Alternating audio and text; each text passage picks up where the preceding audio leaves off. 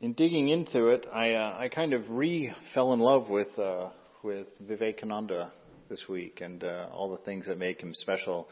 Uh, during our reading last night, or after our reading last night, we sat around and kind of got into an impromptu conversation about what was special about Vivekananda, what made him different, what gets our attention, and. Um, ideally, I'd like everybody just to circle our chairs up this morning and just kind of go around, and those people who have read his stuff or know know of him would share kind of what what impressed him because the conversation was a delight last night. It was really fun, and uh, Vivekananda is just really, really an inspiring uh, character to say the least. I'm going to start today, of course, with my poem from Hafiz uh, called. We keep each other happy. Like two lovers who have become lost in a winter blizzard and find a cozy, empty hut in the forest, I now huddle everywhere with the friend. God and I have built an immense fire together. We keep each other happy and warm. That, uh, that encapsulates, I think, the ideal I've been chasing for most of my life to have that kind of relationship with, with God, with, with the divine, you know, to where that camaraderie, that fun, that sense of humor, that just experiencing of life happens one on one like that at a level of intimacy that really isn't known uh, on a normal day to day basis. And to try and find our way there. Now normally I break into my talk about what the three most important things are before I start a lecture. Uh, this morning, um, it's not necessary because uh, uh, Vivekananda actually mentions them several times in this letter. Uh, the title is Sky Pilot. Does anybody know the reference? Have, has heard that reference? No? See, I'm running into a cultural affair here. In San Francisco, that's a common reference because it was made in San Francisco, actually. And uh, this week, when I was talking with uh, Swami A about the lecture, or the lack of a lecture, uh, he also didn't know a sky pilot. He was like, sky pilot, what, what is that? And uh, then I got nervous because it was a common reference and I thought everybody would get it. And when he didn't know what it was, I didn't know where it was. and so I was in a panic. I was like, oh my gosh, Google, don't fail me now. And so sure enough, uh, I found the reference and I'll read it to you here. Uh, in, uh, in Northern California, there's a redwood grove in Marin, uh, called Camp Taylor. And Swamiji spent over two weeks camping there, uh, in a tent, uh, in some rain and, and whatnot. And, had a, a, great experience there. there. It's a very funny account of it uh, that Ida Ansell gives, and uh, some of the other writings uh, when they talk about that those couple of weeks with Swamiji. Can you imagine that camping with Swamiji? what, how hilarious that would be! Amazing. Anyway, there's a there's a clump of redwood trees that are obviously still standing and probably will be for the next thousand years or so, um, and a spit of land that was all there uh, when Swamiji was there and uh, you can actually sit where he sat to meditate. Um, in Sister Gargi's book, uh, she has a set of photographs in the middle of this campsite, and uh, you can hold those pictures up. And if you grow the trees a little bit and remove some underbrush, you can actually see where they had their stove and where their picnic table was, and uh, all of that. So it's still there. And if you're ever out in California and you want to go see it, um, that it, that campsite is there and visible. Now, Ida Ansell uh, had to leave the camp, and so Swamiji walked her up to catch the train. There was a narrow gauge train back then that went out to the bay where you could catch the ferry to San Francisco. And uh, the train tracks went through the woods there and, and went within eyeshot of uh, this campsite. And I guess it went twice a day. And it was a flag train, so you, it didn't have stops. You had to run up and, you know, wave at the conductor. So Ida Ansell says, uh, when I was leaving Camp Taylor in Northern California, Swamiji took me up the steep steps to the railroad track and flagged the train for me. There was no station and the train stopped only on signal. Swamiji's carriage was magnificent. Now I'm assuming she means the way he carried himself. Uh, he didn't bring a carriage camping. So his eyes were always turned skyward, never down. Someone said of him that he never saw anything lower than a telegraph pole.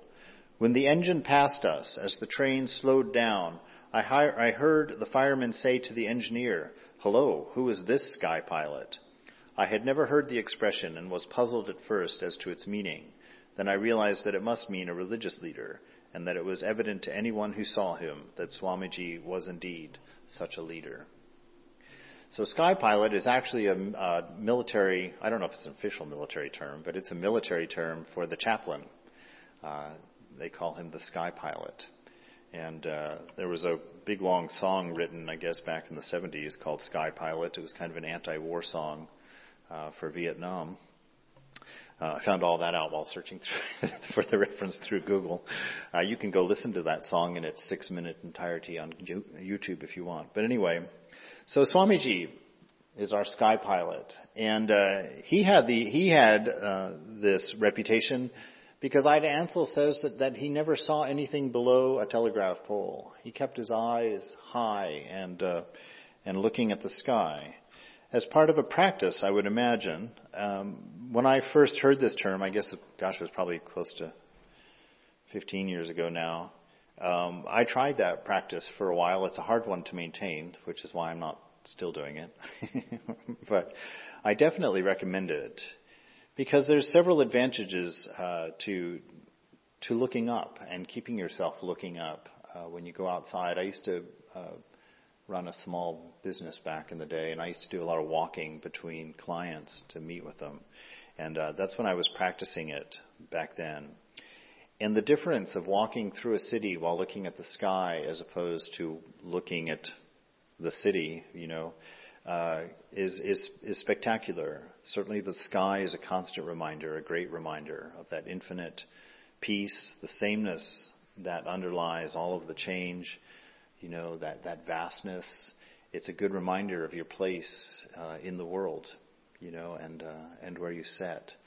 And uh, I, I did some thinking about that and that notion that if you start with your eyes up like that, you definitely you get you get the idea of the infinite. You get the idea of this expansive universe. You know that that despite huge amounts of change, it looks the same to us somehow uh, every time you look. So you get that notion of that unchanging. And then the lower down you look, the more specific you get until you're looking at your own feet and you're actually calculating in terms of your own steps. So it's a wonderful metaphor uh, for for our predicament, I guess, in spiritual life. You know, is that we spend so much time looking at our feet.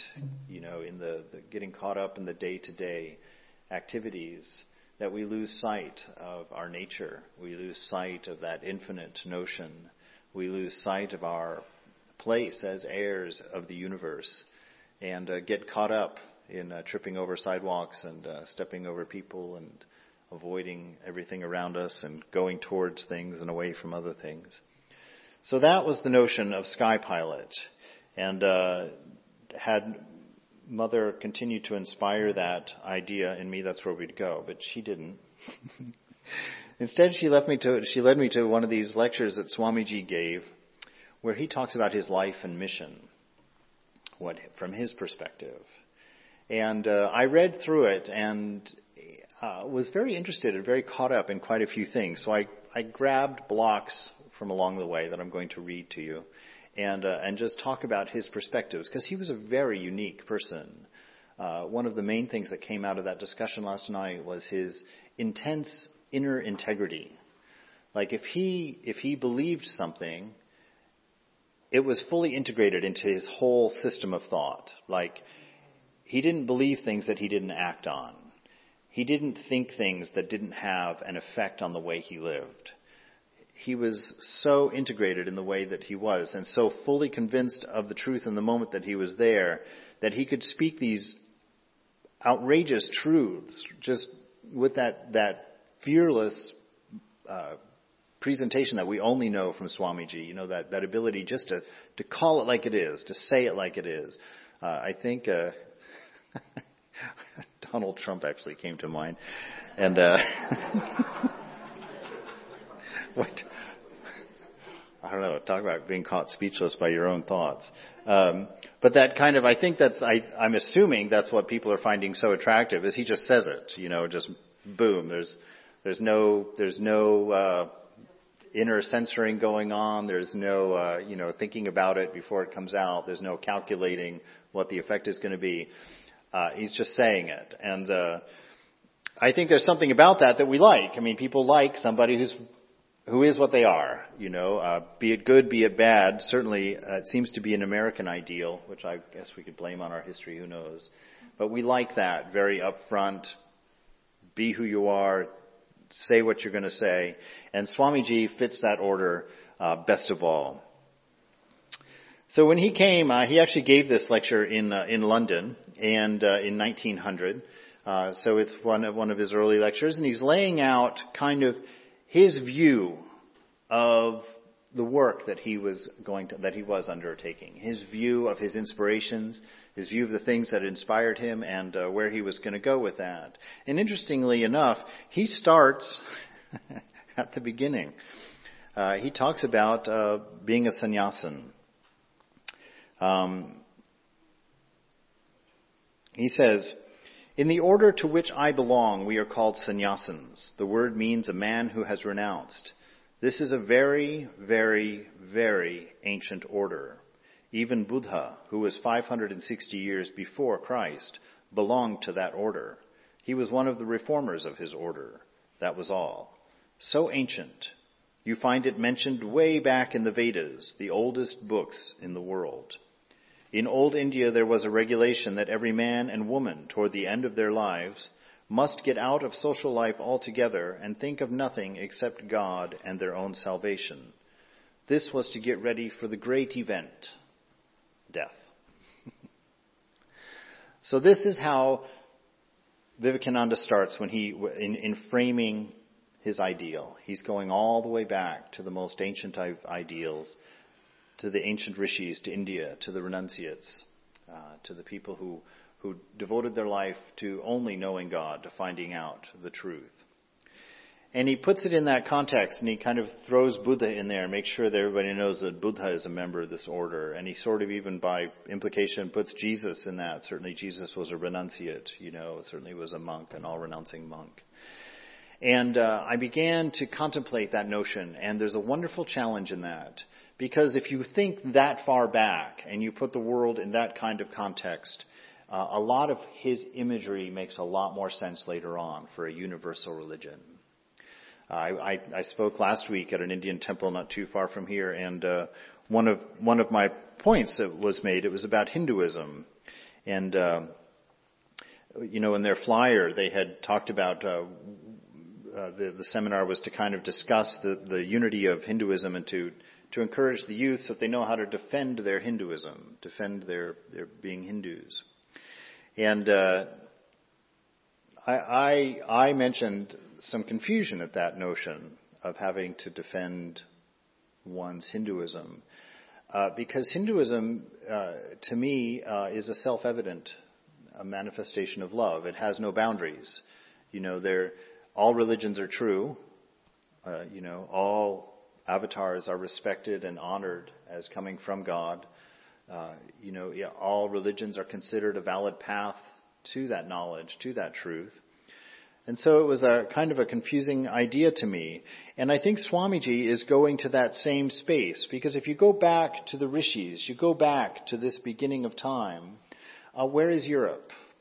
And uh, where is Russia? And, and where is the United States? You know, where we're all together. Your ancestors are my ancestors.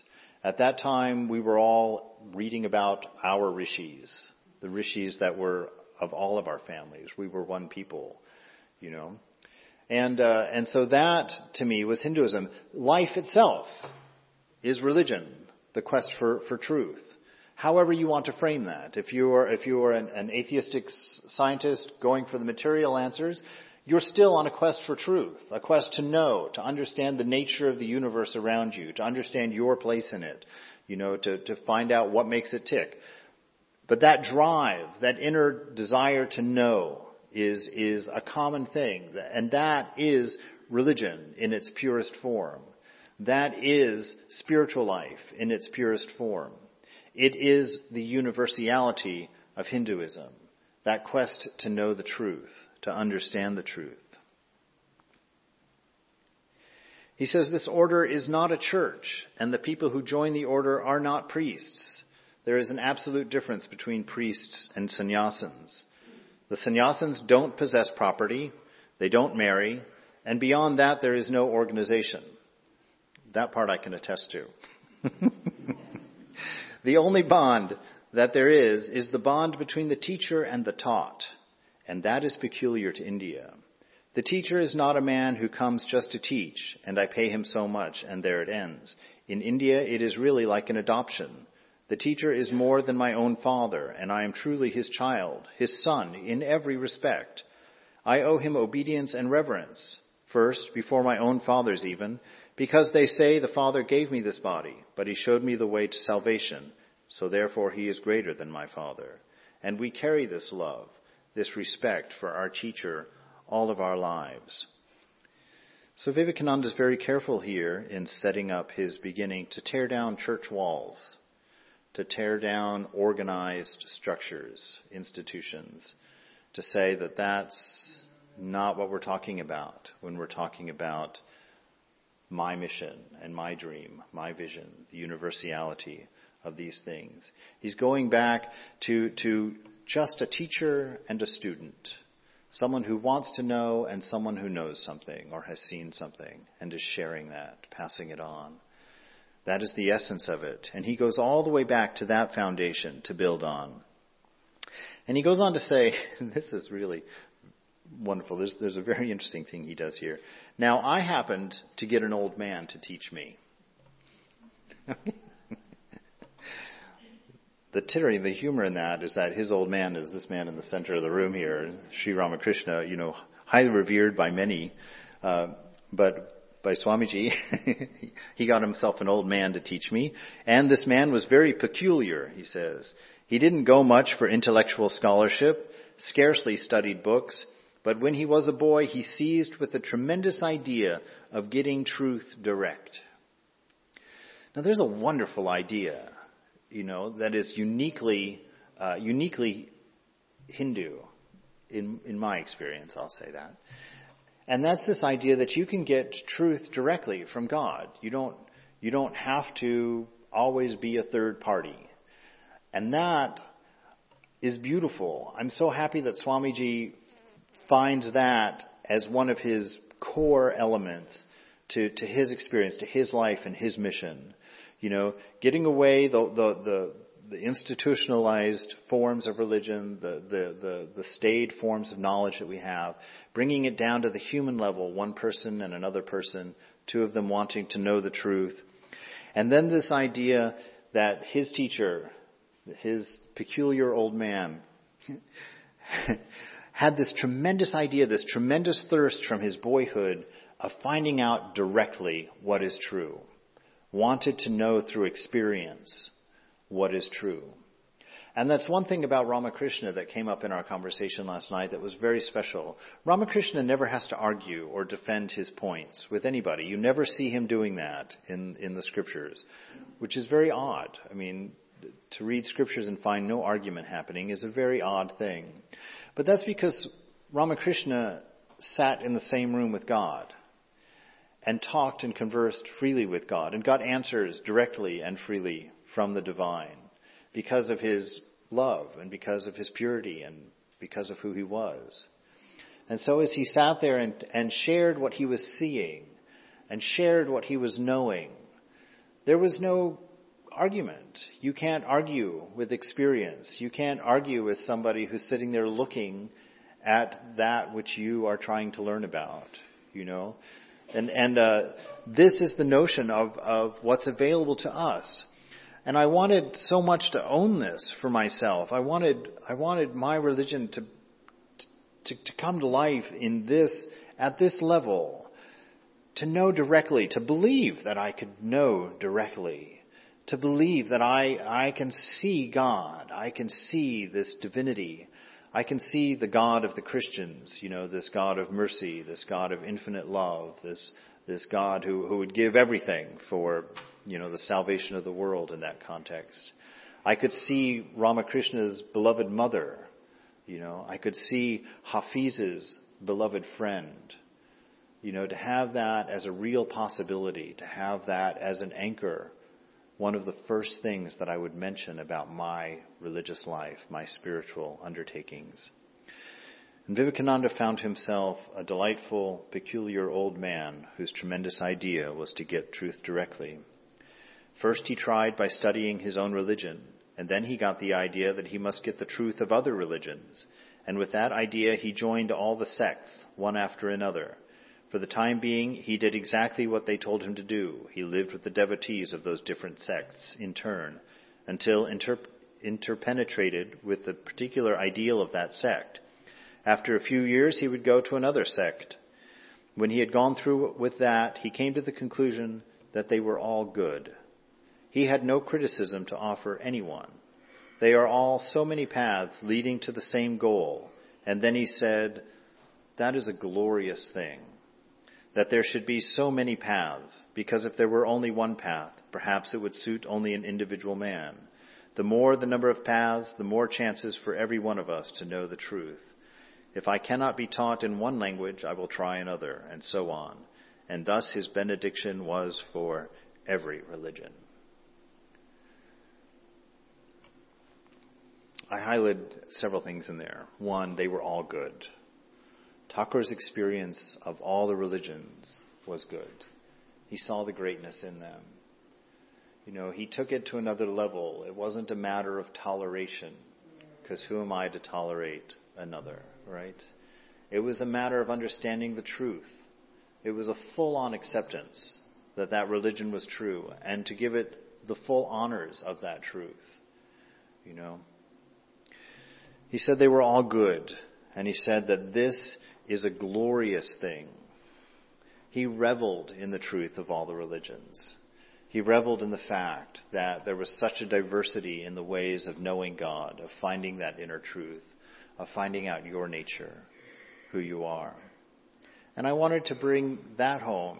You know, one of the things I found out this week, and I, there's some challenges I think for us in that, because we, we like to say we're universal.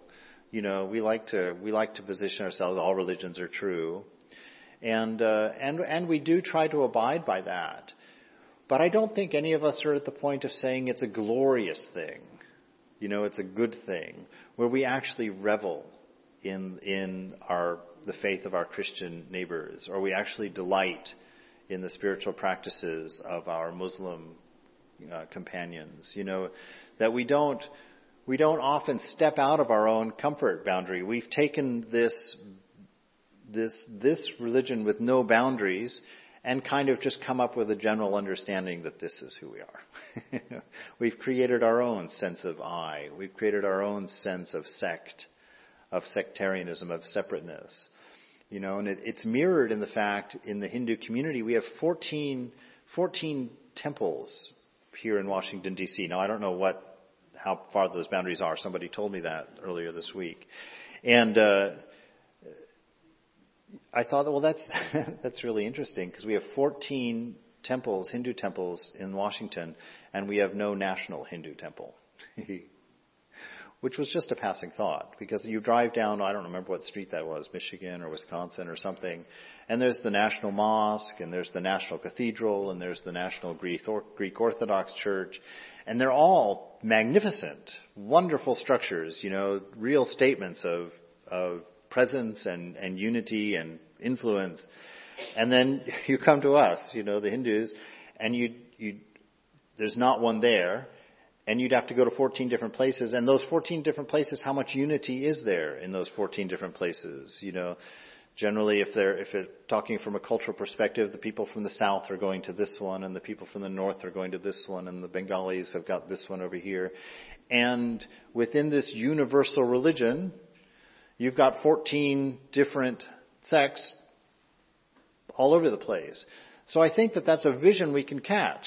I think this is an idea of Swamiji's that we can sort of grab onto and make it a point to to reach across. Because what's the effect? It's not that 14 centers is bad, or not, not, not that there's anything wrong with that.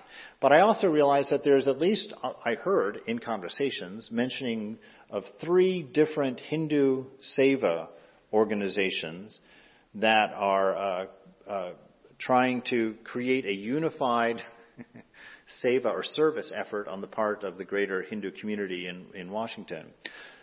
We've got three different groups trying to do the same thing, and as I was talking with them, at least two of the people I talked to didn't know about the other two organizations. The one, one person knew about the other two organizations.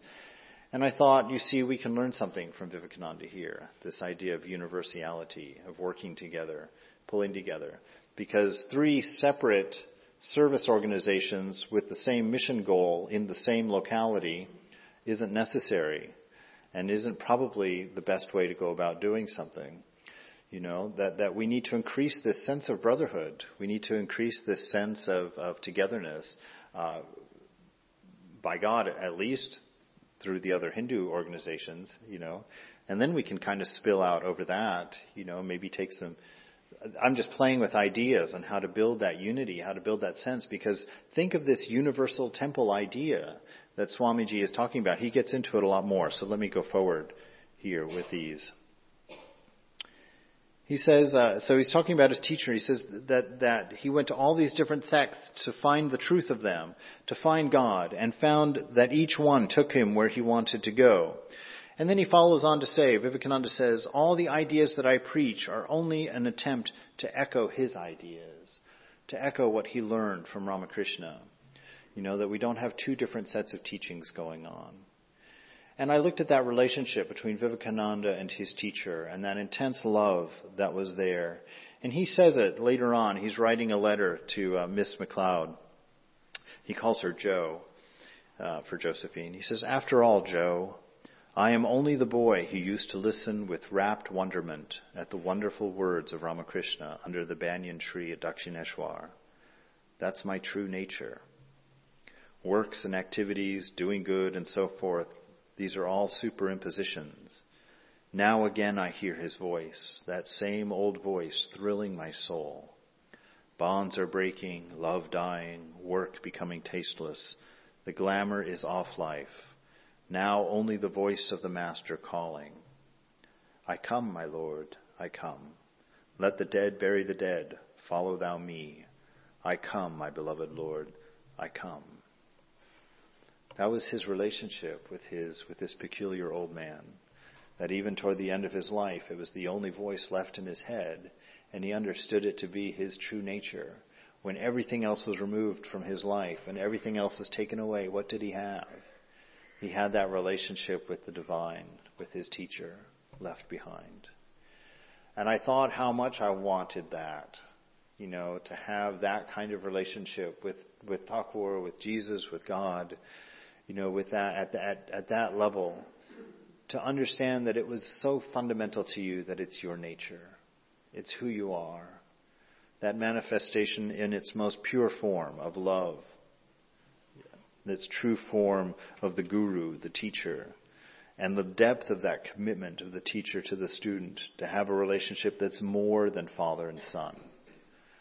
You know, that's more committed than father and son, even deeper. Well, there at his feet I conceived these ideas. There with some other young men. I was just a boy. I went there when I was about 16. Some of the other boys were still younger, and some a little older, about a dozen or more.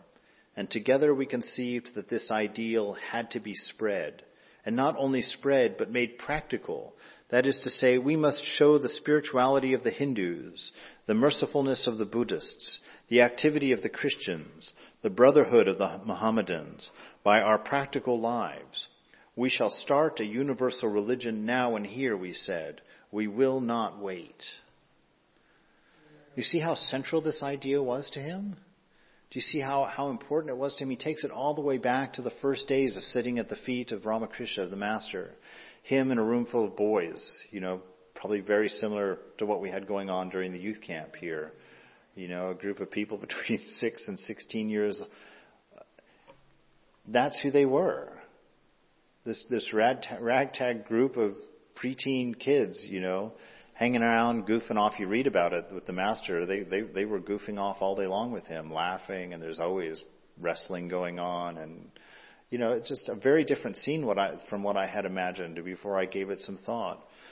So you have these 16 year old, the 16 year old kid of Vivekananda and these other boys who've come up with this idea from their master of a universal religion and they take it upon themselves to build it.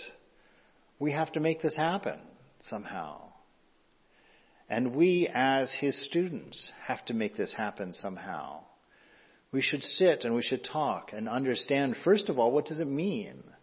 What does it mean? Because Vivekananda was so clear, and Ramakrishna was so clear too, that Ramakrishna didn't come to start yet another sect. You know, he didn't come to, to start yet another group of religious people, yet another church. That's not what he wanted. And that's why when Vivekananda comes and talks about his teacher, he doesn't even mention his name. You know, he's not a Ramakrishnite. You know, he's not. He's a universal knower of God. He's bigger than that. There are no boundaries for him. And I think about that and the, and the order and our mission today and, and kind of how, how things are shaping up. And, uh, you know, I, I can't say whether it's good or bad, whether we failed or, or, or succeeded or not, because it's so young still. Who knows where it's going? But it's curious to me. What does it look like? A church with no boundaries, a church with no competition. you know, a church of only encouragement to everyone around them, wherever they are in life. You know, a church, a church that takes anybody wherever they are and helps them stand up and orients them in a positive direction and gives them that little swat, say, go get them. go get them. You know, to have that kind of place. How do we build that? How do we manifest that? It has to start in our individual lives, right? All, everything starts at our individual practice. So it comes down to, first of all, remo- removing the hatreds, right? Removing our own, our own prejudices that are there you know, I hate to admit that, but when I think about other other groups and stuff, I have my prejudices. I have my experiences that were negative and my difficulties growing up and whatnot that that are there. So it's the first thing we have to do is get rid of those. You know, how can we celebrate their faith and their ideals if we hold on to things that offended our ego or that uh, you know offended our small sense of self at some point? So to go forward and to try and, and, and build that. And, and what does it look like? How will, will we still come here? you know, I mean, if all religions are true, why are we here? You know, to be clear on that. That's not that we shouldn't be here, but we should know why we're here, you know, and take that forward. And, do, and, and would everybody from any other religion who stumbled into our midst, would they, would they find that comfort here? Would they find their own ideal here?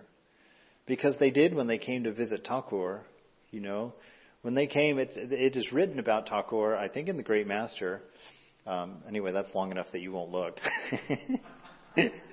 I think it was there the reference where he where uh, where he says that when people would come to him for instruction, it was d- different people from different religions. I mean, Christians would come and Muslims would come, and they would ask for his spiritual insight, and he would give it to them within their own context, so that it's written that they all thought he was of their tradition.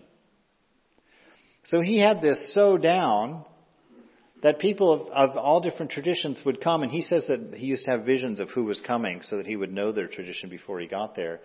And he would teach them through their own scriptures, through their own, uh, uh, uh, uh you know, stories and, and uh, parables, to the point that they thought that they, that he was of their own tradition.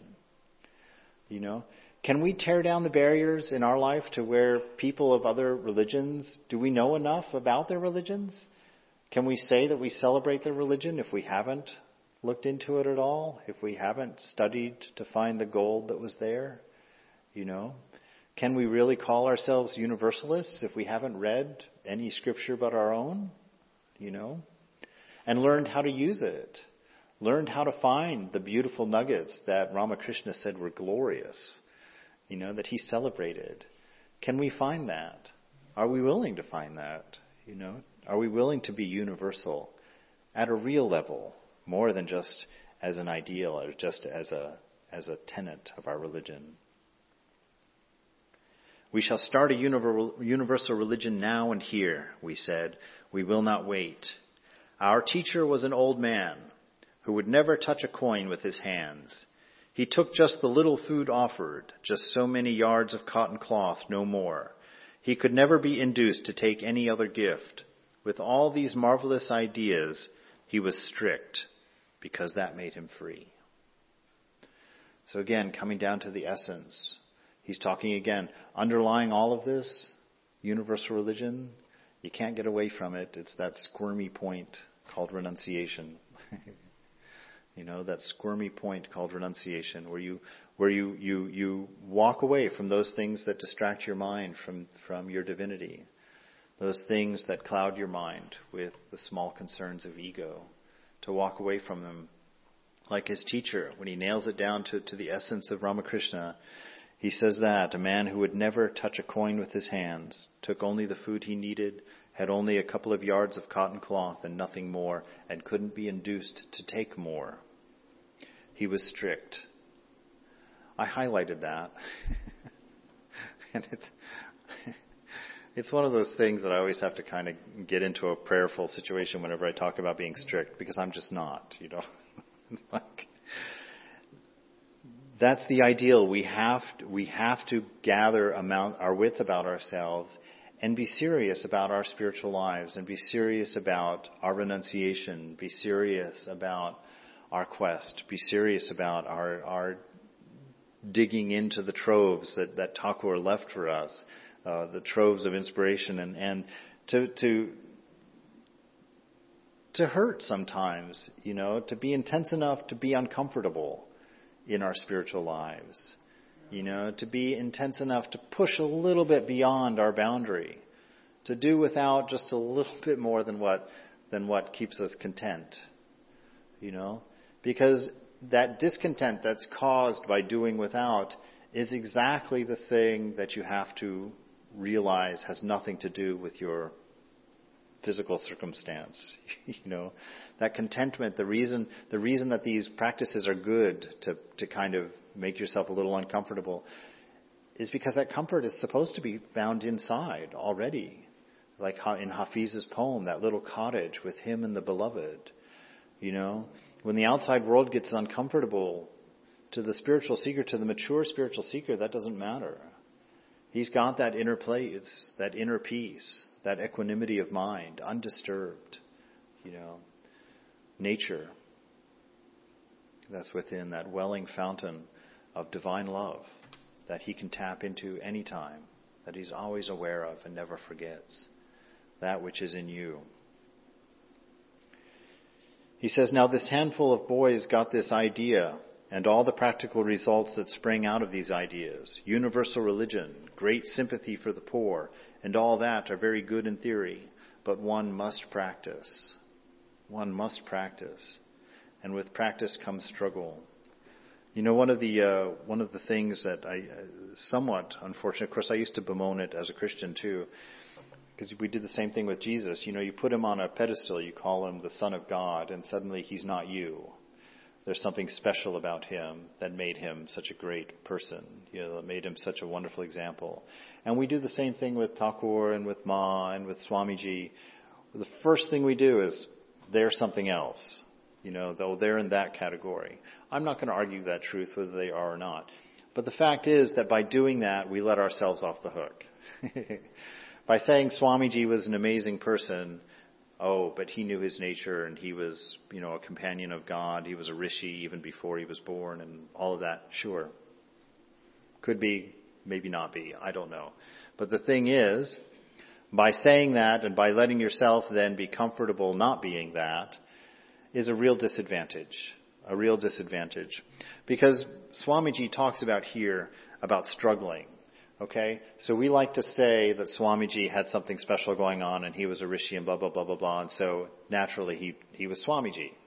It was easy as punch for him. But listen to this paragraph.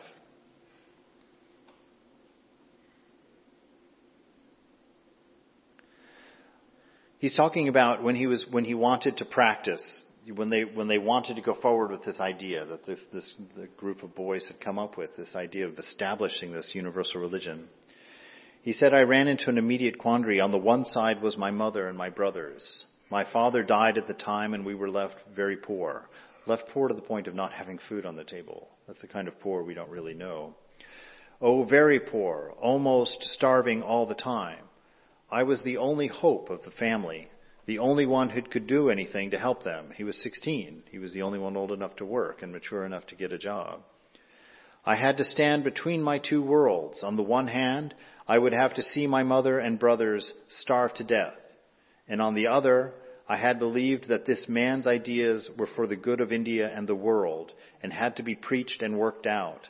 And so the fight went on in my mind for days and months. Sometimes I would pray for five or six days and nights together without stopping. Oh, the agony of those days. I was living in hell, the natural affections of my boy's heart drawing me to my family. I could not bear to see those who were the nearest and dearest to me suffering. And on the other hand, nobody to sympathize with me. Who would sympathize with the imaginations of a boy, imaginations that caused so much suffering to others? Who would sympathize with me? None, except one. Okay? That's how easy it was for Swamiji. He was just a great soul and it all came. No, that boy suffered. that boy had to walk away from his starving family in order to see this vision happen, to create this room for us this morning, to give, to give to my life the scriptures and the ideal of Thakur that I would have had no other way of finding out about. He walked away from his own family and struggled with that to the point of praying five or six days and nights together without stopping. I've never prayed five or six nights or days for anything, not even my most cherished desire. This is Swamiji's heart. This is where Swamiji is at. And he had that kind of intensity to call us to that kind of intensity. He had that kind of vision to raise us up to that kind of vision. He was willing to pay that kind of sacrifice in order to have that kind of realization, that kind of manifestation. He says nobody could sympathize with him except one. Here he goes again. That was the woman. The husband went on to become a monk in his own way, and from a distance the wife went on helping as much as she could. And later, when the man became a great spiritual giant, she came. Really, she was his first disciple and she spent the rest of her life taking care of the body of this man. He never knew whether he was living or dying or anything. Sometimes when talking, he would get so excited that if he sat on live coals, he didn't know it. Live charcoals! Forgetting all about his body all the time. Well, that lady, his wife, was the only one who sympathized with the idea of those boys. But she was powerless. She was poorer than we were. Never mind. We plunged into the breach. You know who he's talking about, right? The Divine Mother, that lady, his wife, in this casual way. Why is he talking like that? You know, why is he talking? He's in London. It's his first tour into the West, you know, to, to per, preach this first opportunity, talking about his mission and his life, what it's all about. And he doesn't even mention Holy Mother's name, doesn't even mention Thakur's name about that peculiar old man and that woman. Why would he do that? It's very clear why he would do that. He wasn't mentioning things that people would have to believe in, that they would have to find issue with and come up with some determination, because he was a universal religionist. He saw no need for that. He saw no need for that. He saw that this room full of people were on their way to their divine truth that his divine mother had already taken care of them and was taking care of them and had their lives and their success and their realizations all mapped out already. That the religions they were involved in, the thoughts that they were following and testing and trying in their lives were good enough. He had no need to convert them or to give them something, you know, that they lacked. He was there to offer them anything they wanted from him but not to force anything that he wanted for them. He was a man of service. That's our calling, really, as a congregation, to be a center of service. We're here for people who come and, and ask anything from us. And we're willing to give, willing to care, take them where they are, require nothing of them, but to inspire them to be the best they can be with where they are and what they're doing and where they're going. He found it in this woman. Well, this lady, his wife, was the only one who sympathized with the idea of these boys. I believed as I was living that these ideas were going to rationalize India and bring better days to many lands and foreign races. With that belief came the realization that it is better for a few persons to suffer than that such ideas should die out of the world. What if a mother or two brothers die? It is a sacrifice. Let it be done. No great thing can be done without sacrifice.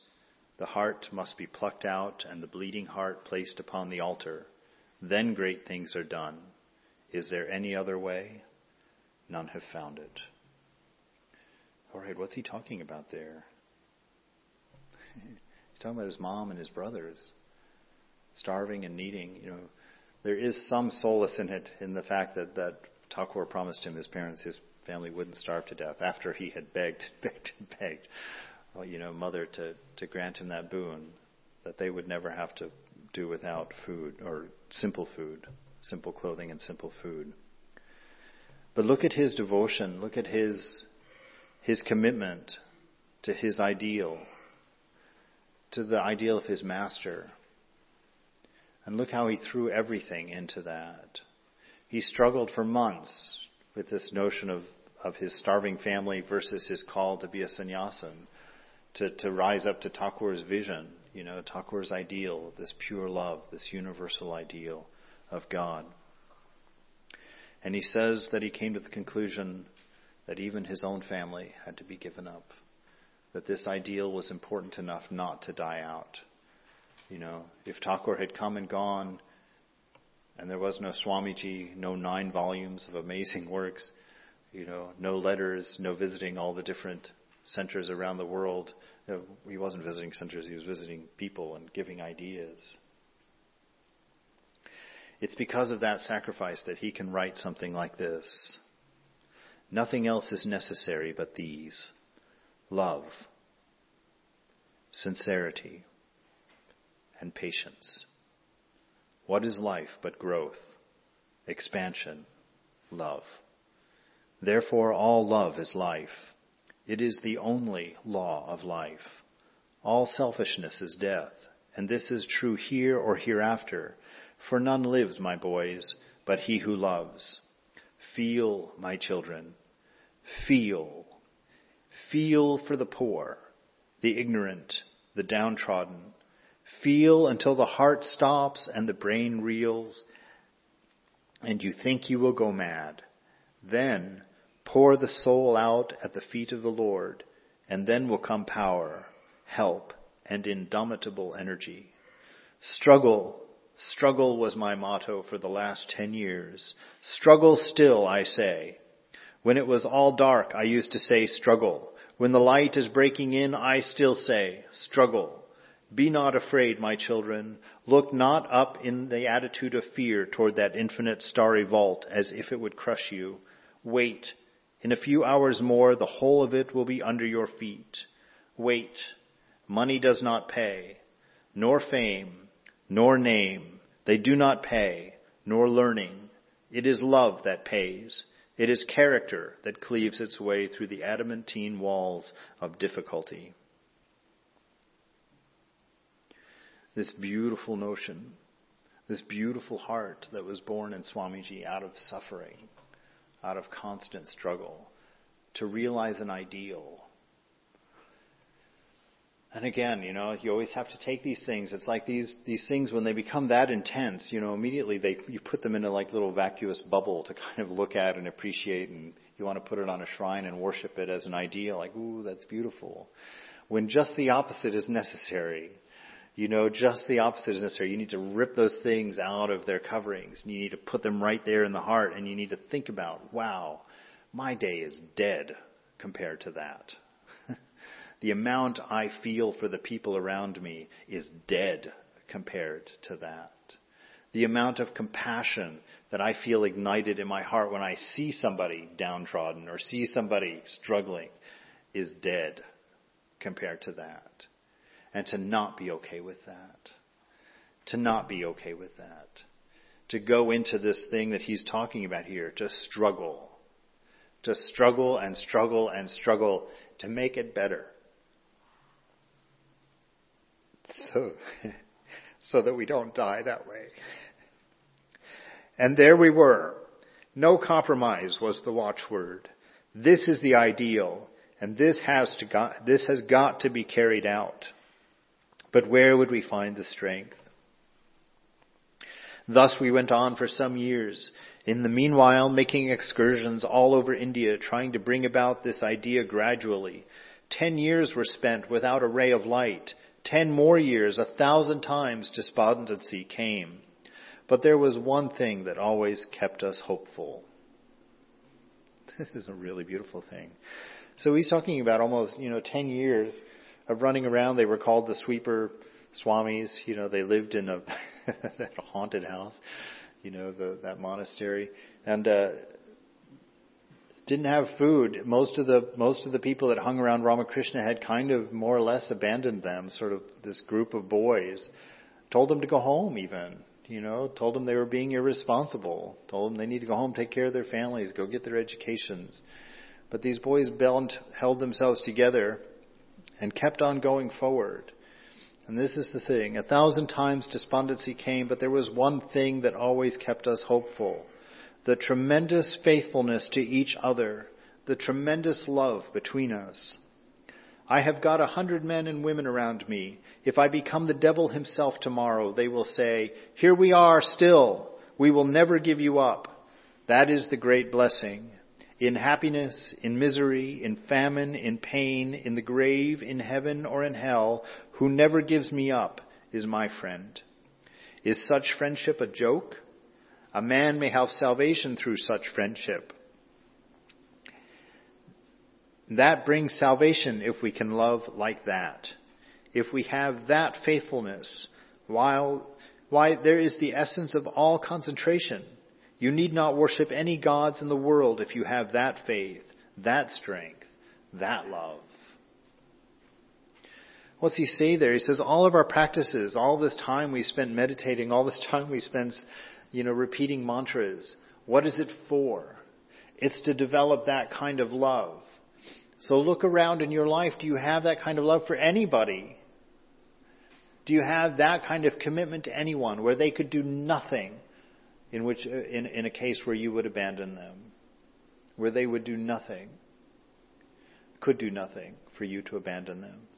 Do we have that kind of commitment? Do, does anybody feel that way about us? Does anybody know that we would stand beside them to the very bitter end and not leave them? Does anybody feel like that? Then meditate harder. meditate more. Think more of the divine. Be more inspired by the presence of the divine. And go forward. Do not hold back. Look upon all beings as your own self. Should this be confined to books alone? How will they grant salvation who cannot feed a hungry mouth with a crumb of bread? How will those who become impure at the mere breath of others purify others? Don't touchism is a form of mental disease. Beware. All expansion is life. All contraction is death. All love is expansion. All selfishness is contraction. Love is, therefore, the only law of life. He who loves lives. He who is selfish is dying. Therefore love for love's sake, because it is the only law of life, just as you breathe to live. This is the secret of selfless love, selfless action, and all the rest. That's the final calling. That's the final ideal of Thakur, of Swamiji. This love, this universality, all couched in that idea of love. That idea of seeing that oneness of all things. Every lecture ends the same because there's only one ideal. love is your nature. Love is the only, the only thing that you can manifest that will bring any contentment to your life at all. It's the only thing that's going to take away that restlessness. It's the only thing that's going to cure a midlife crisis. It's the only thing that's going to be in your deathbed with you at the very end. You know. It is that ideal, and we're called to live that with a sense of sacrifice, with a sense of commitment, with a sense of devotion that doesn't know a limit, that doesn't know how to stop, but gives and walks away from anything and everything in that pursuit. That's our calling as, as the universal religion, because that's the nugget and seed of every religion, that love. That is how we become universal. That's how we become all encompassing.